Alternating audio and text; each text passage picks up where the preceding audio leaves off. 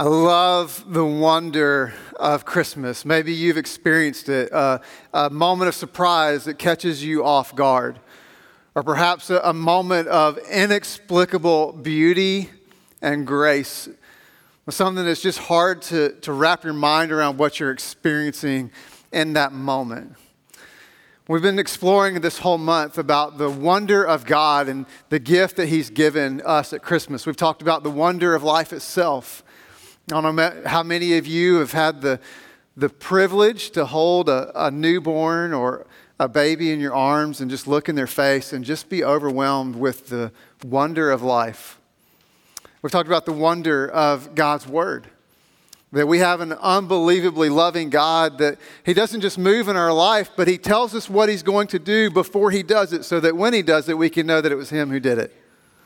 I love that about God. We've talked about the wonder of God's call that the God of the universe, who could do whatever he wants to do, invites you to join with him. And tonight I want us to reflect on the wonder of the greatest gift that's ever been given. That God so loved the world that he gave his one and only Son, that whoever would believe in him would not perish, but have everlasting life. This is a season of gifts. Uh, I don't know about you. Maybe you've got some uh, wonderful gifts planned for tomorrow. Anybody, you're anticipating tomorrow because of the gifts you're going to give? You, you're super excited about that. How many of you are excited about like this is the year? Like you wrote the perfect letter to Santa, and you know he's coming through, and this is the year you've been waiting for, and you're just pumped and excited about tomorrow because of the gifts you're going to get. Anybody? There's a couple of people.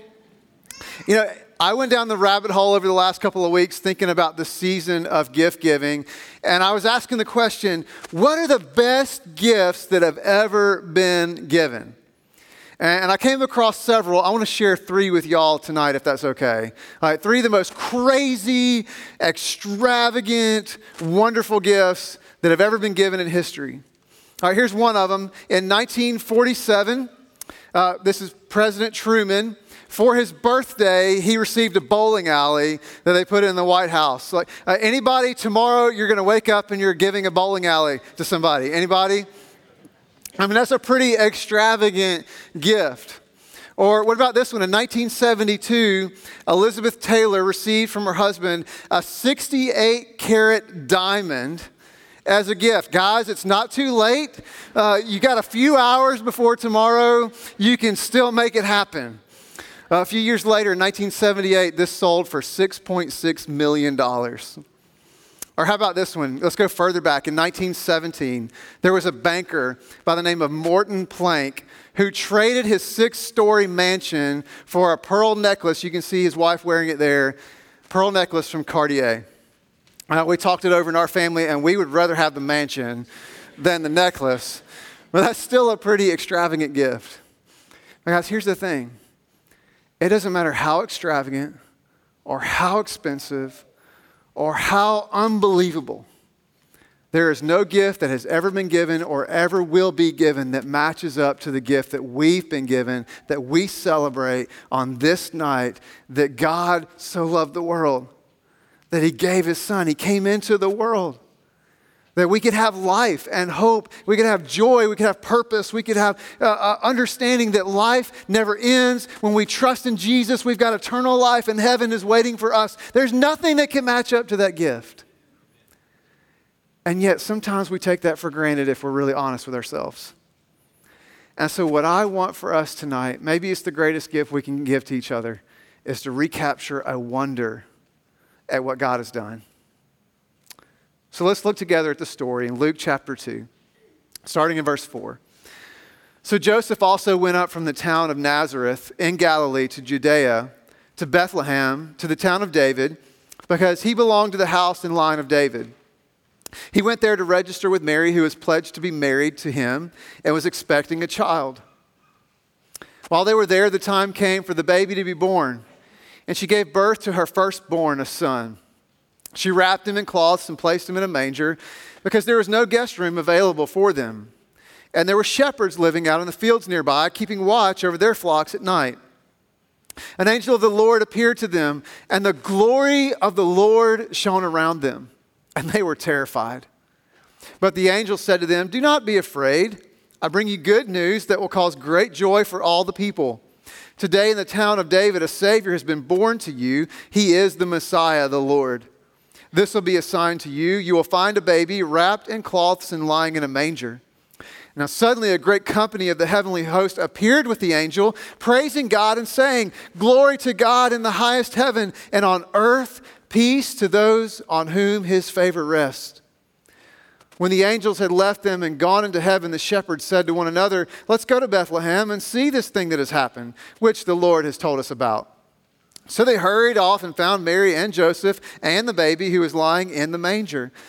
When they had seen him, they spread the word concerning what had been told them about this child, and all who heard it were amazed at what the shepherds said to them. But Mary treasured up all these things and pondered them in her heart. Have you ever heard the phrase, uh, it's a Christmas miracle?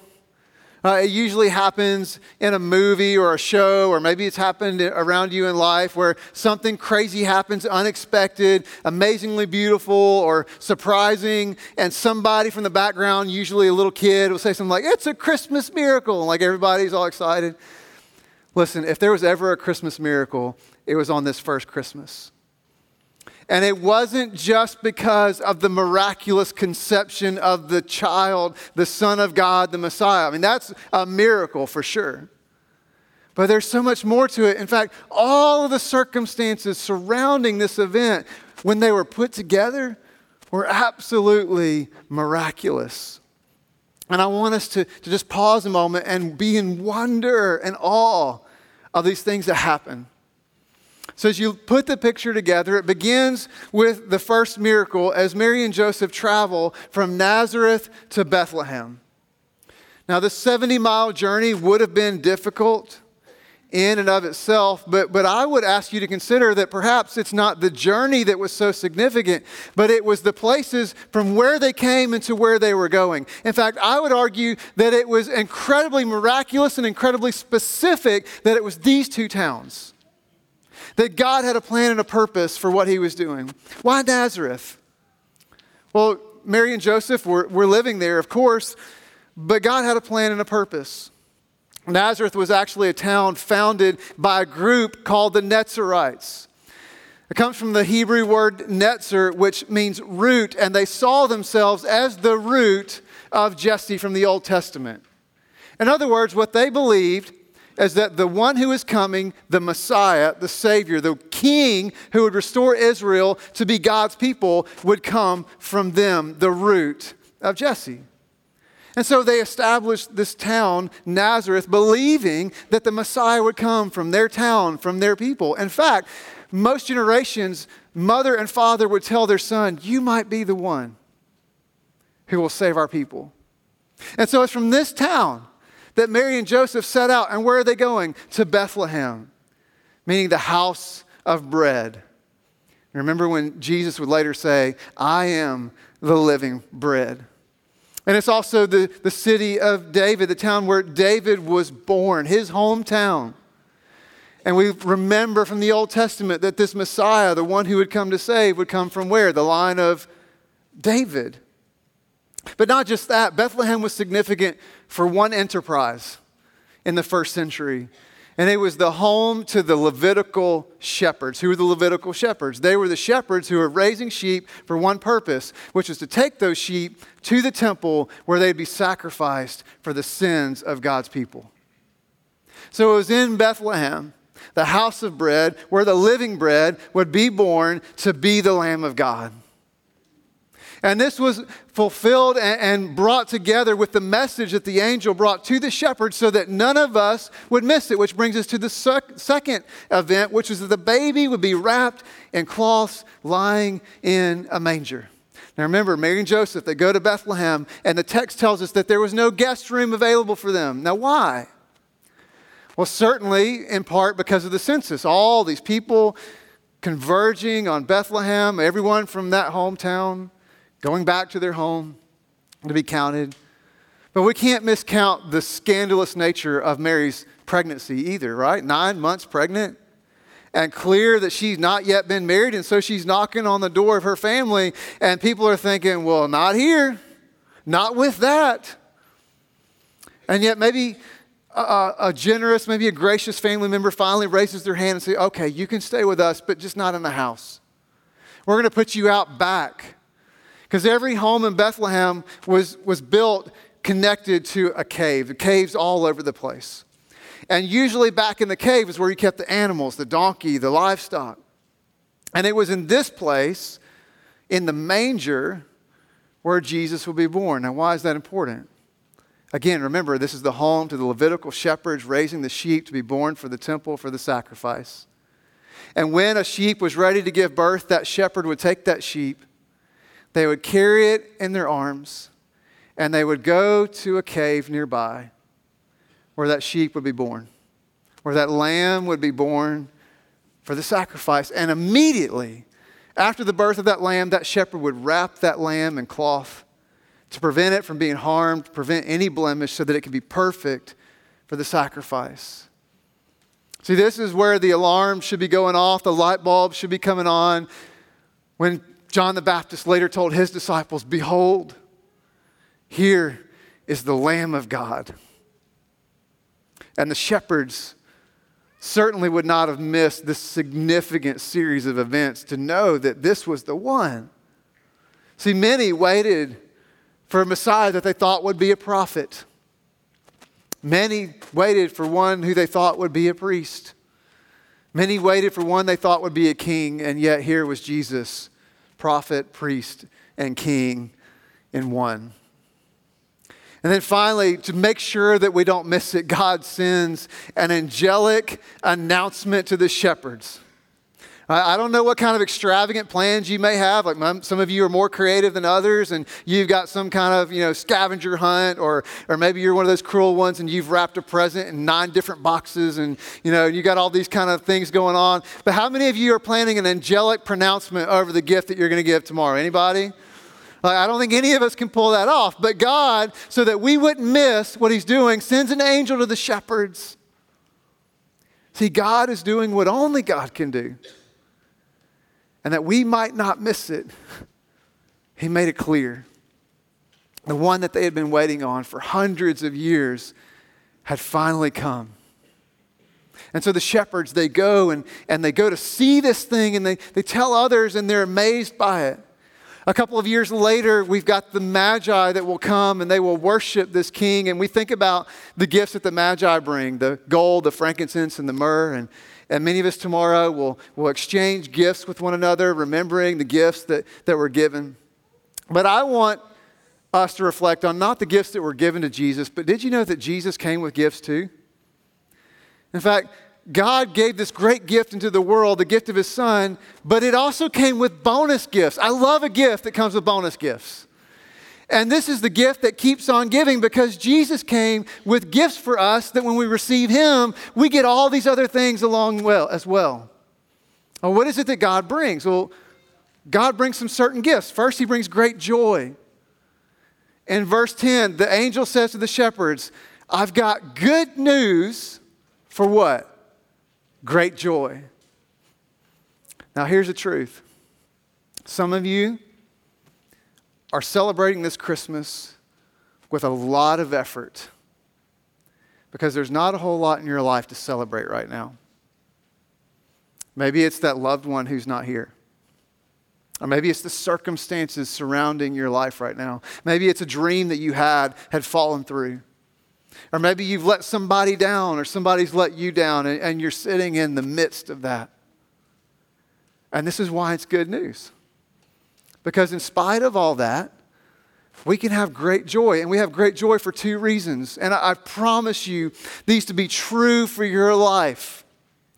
And here's the first is that you matter to God. I mean, this was the message of bringing Jesus to the world, is that you matter to God. See, this gift might not mean a lot to you, but it meant everything to God. It cost him everything he had. And he brought it to you because you matter to him. And the second truth is that whatever you're going through, it's going to be okay. Now, it may not be okay in the way you want it to be okay, or the way you think it should be, or the way you've planned it to be, or in your timing. But it's going to be okay. And if everything falls apart in this life, when you follow after Christ, at the end of it all, you're going to look in his face and he's going to welcome you into his kingdom. And it's going to be okay. And so we can always hold on to these two promises. We matter to God, and because we matter, He's at work in our lives for good, and it's going to be okay. And so, whatever the circumstances are around us, we can have joy. Maybe you're struggling. And we can be like all those many, many saints who come before us and cry out to God and say, Lord, I, am not feeling it right now. Would you restore the joy of my heart? But it's not just joy, we also get God's presence. In verse 11, the angels are, are, tell the shepherds, that if you go to this place, that you will find the Savior of the world has been born in the city of David. Who's the city, the Savior of the world? It's the Son of God. It's God in the flesh. You see, we have what the Old Testament saints only dreamed about, what they longed for. You go back to the Old Testament, and every once in a while, God would show up with what we call his manifest presence. He would be present in a way that we could experience it. It might be a cloud by day or a fire by night, uh, it might be a burning bush. Uh, maybe you're lucky and you're like Abraham, and God shows up in a human being, and you get to have a conversation with the living God. But this wasn't always and forever, it was moments spread out over history. And then God looks at us and he says, No more. And once and for all time, God stepped into creation. Why? So that we could have a face to see, could have a voice to hear, have a life to experience and understand who God is. And then, even after Jesus rose, he went back to heaven after he died on the cross and he rose back to life. He goes back to heaven. And then what happens? God sends the Holy Spirit so that no more will God's people be without his presence. That is an unbelievable gift that should move us to awe and wonder. Not just joy, not just presence, but Jesus brings with him real hope. In verse 12, the shepherds are told, You'll find the baby wrapped in cloth lying in a manger. And we talked about how the shepherds would have certainly known the significance of this that this is the Lamb of God no more do we have to bring sacrifices. No more does it depend on my behavior or my track record or my reputation. But I can receive salvation by faith. That all that the Old Testament saints believed by faith would come has come. And that we can receive the gift of that by trusting in Him. And so we have a real hope we're going to talk about this more in a couple of weeks, but many of you have heard me say, as Christians, what do we have? A relentless grip on hope. We never lose it because it doesn't matter what's happening around us, God's at work. And then, number four, we have lasting peace. Did you catch what he speaks through the angel to the shepherds? What they cry out in praise to God? The angelic song to the Lord in verses 13 and 14. Glory to God in the highest and what? Peace on earth. For who? For those on whom his favor rests. Did you know that as a follower of Jesus, when you put your trust in him, God's favor rests on you? That's a pretty big gift. Meaning his grace and his love and his effort is at work in your life. And whatever you're walking through, maybe you've got some internal struggle, you got doubt, you got fear, you got worry, you got anxiety, and you can cry out to God and say, Lord, I trust and believe that your favor is resting on me. I want to hold on to the hope of peace that you bring. Maybe it's external and your whole world is turned upside down and it's topsy turvy and you're not sure what's going to happen. And you can cry out to God and say, Lord, my circumstances are not speaking it to me, but your truth tells me that I have peace in you because you're at work. Or maybe it's a relationship that's torn or strained, and, and, you know that there's nothing you can do to fix it. And so you cry out to God and say, Holy Spirit, move and bring peace in this relationship because you're God who redeems and brings reconciliation. and you bring peace because your favor rests on me because of what your son did for me. And I believe it by faith. So we've got some incredible gifts to receive joy and presence and hope and peace. So, my question to us is Are you prepared to receive the gift? Are you just going to go another day and go through the motions? It's a beautiful, beautiful gift that God brings to us. He wanted us to see it and know it was from Him and receive it. And He's brought this beautiful light. You know, John chapter 1 says the light came into the world. Matthew chapter 1 and Matthew 2, we see the Magi and they follow the light of the star. Here in Luke 2, we see the shepherds overwhelmed by the light of the glory of God.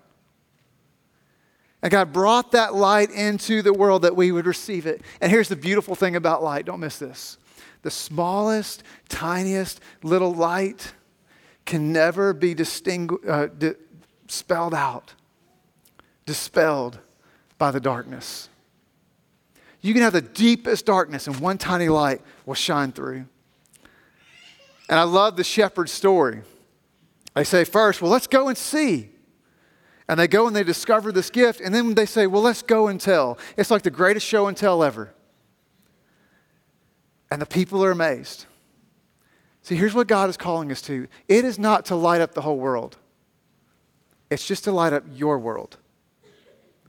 In just a few moments, we're going to celebrate this gift of light with the lighting of candles as we remember that God came into the world. And we celebrate this light and remember the light that God brings, and we think about the light that we shine. That to share the love of God just means to light my candle and keep it lit and hold it up. But just like this candle, you can see it's burned down a little bit, right? Not a whole lot left to this candle. Let this be a reminder for us that our time to shine our light is limited. It's never too late to get started, but there's a countdown. But here's one thing we can do as we shine our light is that there are others who come behind us and we can pass the light on.